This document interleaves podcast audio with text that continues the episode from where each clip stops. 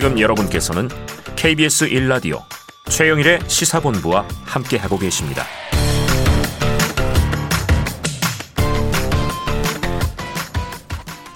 네, 시사본부 매일 이 시간 청취자분들께 드리는 깜짝 간식 선물이 있습니다. 오늘 어, 이건 제가 진짜 좋아하는 건데요. 튀김 가락국수 컵라면. 아, 이 국물이 또 예, 남다르죠? 자, 이 코너 들으시면서 문자로 의견 보내주시는 청취자분들에게 튀김 가락국수 컵라면 이걸 보내드리겠습니다. 자, 이 짧은 문자는 50원, 긴 문자 100원이 드는 샵 9730으로 의견 많이 보내주시기 바랍니다. 자, 한 주간 사건, 사고 소식을 알아보는 배상훈의 사건 본부 시작하겠습니다. 배상훈 프로파일러 나오셨습니다. 어서 오세요. 안녕하세요. 야, 런던 분위기의 코트를 입고 모자만 쓰면 셜록 홈즈예요. 그렇죠. 네. 돋보기 하나 드시고 예. 파이프 담배를 물어야 되는데 요즘은 금연이 추세입니다. 자, 이 경찰이 최근 인천 층간소음 흉기 난동 또 하나의 사건이 있습니다. 신변보호 여성 살해 사건. 이런 강력 사건에 잇따라 부실 대응을 했다. 이 국민적 공분이 커지고 있잖아요. 경찰의 대응 어떻게 보셨습니까? 있어서는 안 될 일이라고 보고요. 음. 기본적으로 인천에서 발생됐던 그 사건에서는 현장을 이탈했다.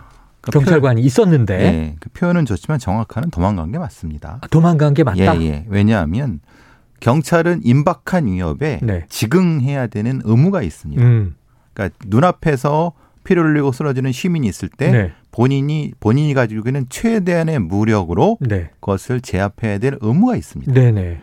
무슨 신고를 해라 내려가고 뭘 구월에 내려간다고 는 말도 안 되는 지원 소리. 요청을 하러 갔다. 그건 말도 안 되는 네. 소리다. 그런 그따위의 아니, 죄송합니다. 그런 그런 식의 어.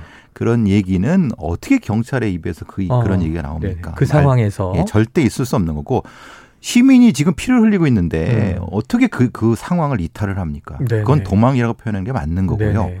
그 여경만이 아니라 네네. 그 같이 있었던 그 경위 남성 15년 차. 여성 두 명의 경찰이 출동했는데 예, 예. 3층에서 피한 게 처음엔 여성 경찰이라고 얘기가 됐는데 네. 뛰어내려오는 이 경찰관을 보고 남성 경찰도 함께 이탈했다고 오늘 또 예, 보도가 맞습니다. 나와요. 예. 그러니까 아마 그저 국회 행정안전위원장인 서영교 음. 의원께서 확인하신 바가 어. 어제 나온 맞는데 그 상태라면 19년째 경위라고 하면 베테랑인데 음. 그렇죠. 당연히 본인이 뛰쳐 올라가서 어. 상황을 정리했어야 되는데 네네. 본인도 같이 내려왔다. 어. 그거 그 무슨 짓입니까? 네네. 네. 그건 경찰로서 19년차 경찰로서 절대 해서는 안 되는 일을 벌인 거죠. 네. 어. 그건 입이 열 개라도 말을 말이 안, 안 되는 겁니다. 말이 안 되는 얘기다. 네. 자, 그러면은 궁금해지는 게 이런 겁니다. 이게, 이게 제대로 한 거냐 아니냐. 이제 무조건 잘못했다고 얘기를 하셨는데, 왜냐하면 경찰은 시민이 위협받는 상황에서 경찰이잖아요. 그렇죠. 우리 시민들이 생각할 때. 그럼 뭔가 우리보다 더 탁월한 제압 능력을 가지고 있을 거야. 고도의 훈련을 받았겠지. 아니면 허리춤에 총도 차고 있고, 테이저건도 있고. 그러면은 이 현장 대응 매뉴얼이라는 게 있는 것이고, 그걸 지키지 않았다. 그럼 흉기를 든 범인이 있는 상황일 때 어떻게 대응하는 게 맞아요? 우리가 2019년도 대림동 여경 사건이라는 사건이 있었습니다. 네네. 그때 이제 대응을 못함으로써 매뉴얼 자체가 바뀌었습니다. 아, 그래요? 1단계부터 5단계까지로 네네. 5단계는 권총, 실탄을 권총. 사용할 수 있는 상황. 아, 1단계는 구두 제지. 말로 뭐, 이제 제압하는 예, 거. 예. 그 중간이 아마 테이저건, 네네. 그 앞쪽이 삼단봉 아, 이렇게 이제 나눠져 있습니다. 음, 문제는 그 상황을 빨리 판단해서 음, 그때 그 무기든 아니면 뭐 삼단봉인 쓸 수 있는 네. 훈련이 제대로 돼 있었느냐. 아, 그러니까 즉흥적 훈련이 돼 있느냐. 네네. 어, 지금 되게 좀 우스운 말로 네네. 경찰한테는 체력 단련비는 있는데 어, 교육 훈련비는 없습니다. 그래요. 예. 그러니까 교육 훈련을 할 수 있는 시간과 그 어. 비용이 계상돼 있지 않고 있습니다. 아, 있다 하더라도 거의 하지 않고 네. 그러니까 무엇인가가 다가왔을 때 내가 이게 무슨 상황인지 1단계야 3단계라는 순간을 뭘 어. 판단 못 하고 바로 어. 할수 없는 지금 3단계야. 그럼 테이저건을 딱 예, 예, 꺼내야죠, 예. 자동적으로. 어, 1.2초 1.2초. 보통 어, 어떤 판단일 때 네. 1.2초 혹은 2점 몇 초 사이에 그걸 판단할 수 있는 음. 능력을 키우라고 그 제복을 입히고 그 어. 무기를 들린 겁니다. 네 네. 맞아요. 절대적으로 그걸 할 수 없는 부실한 훈련 상태, 음, 인력 배치, 음. 거기다가 조 배치. 결국은 현장 매뉴얼이 있어도 네. 훈련이 안 됐으면 써먹을 수 없었다. 그렇죠. 지금 네. 상황이 그런 상황입니다. 아이고 안타깝습니다. 5단계까지 있고 예, 예. 가장 긴급한 5단계 상황에서는 실탄이든 권총을 쓸 수 있다. 그렇죠. 그럼 우리가 늘 이런 얘기를 했거든요. 이게 미국 경찰은 음. 미국 경찰은 영화에서 보면 FBI는 그러면서 우리 경찰은 왜 이렇게 무장을 안 시켜주는 거야? 근데 다 갖추고 있는데 지금 보니까 그 여성 경찰도 삼단봉도 있고 테이저건도 있는 상황인데 문제는 아 지금 3단계야, 4단계야. 그럼 1, 2초 만에 이렇게 대응해야지 하고 나섰어야 되는데 다 갖추고 있었는데 그냥 돌아서서 이탈했다. 그렇죠. 쉽게 말하면 도망갔다. 경찰은 그 제복과 쉴드를 쉴드라고는 이거 경찰 마크. 배지를 어, 예, 경찰 배지. 쉴드라고 네네. 합니다. 그걸 찬 순간 음. 독자적인 판단 능력을 가져야 됩니다. 네, 자체적으로. 그렇죠.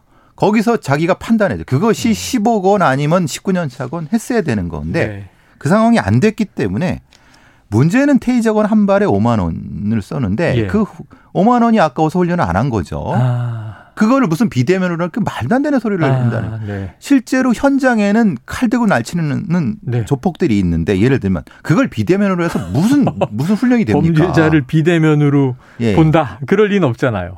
그게 말이나 되는 그렇죠. 소리입니까? 예, 그거를 오프라인, 지금 아날로그로 맞닥뜨리는 그렇죠. 거죠. 어. 그러니까 철저한 몸으로서 훈련을 했어야 되는 건데 이걸 안 하고 네. 하니까 시민들이 불안해하시는 거죠. 네. 자, 시민들은 불안해할 수 없다. 그러다 보니까 또 이제 여러 가지 이야기가 좀 과장된 측면이 있는지 가해자, 이 범인으로부터 테이저건 등을 뺏겼다. 이런 의혹도 이제 유포됐던 것 같아요.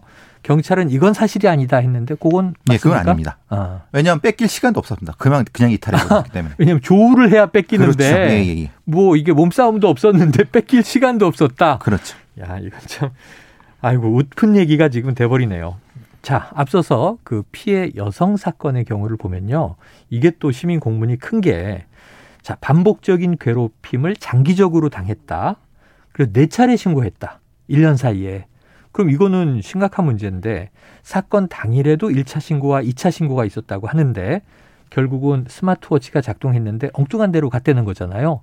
경찰이 찾았을 땐 이미 이제 사망한 것이고, 지금 김창룡 경찰청장이 사과까지 하고 경찰관 두 명에 이어서 서장도 직위 해제가 됐습니다. 어떤 문제라고 보세요? 그 요건 사회적께서 말씀은 요거는 인천 노년 경찰서의 지금 층간소음 문제고 아까 얘기한 건 층간소음 문제고 예, 지- 달아난 거. 예, 지금도 그 층간소음 문제입니다. 요것도. 아, 요것도 예, 층간소음이에요? 예. 왜냐하면 지금 우리가 층간소음 문제라고 얘기하고 있지만은 그 피해자들은 층간소음 문제가 아니다. 아, 그 전에 반복적인 다섯- 예, 예. 1년간의 괴롭힘에 다섯 차례 신고는 여성 살해 살인 사건인데 예. 이 층간 소음도 두 번 신고가 있었던 거죠 당일에.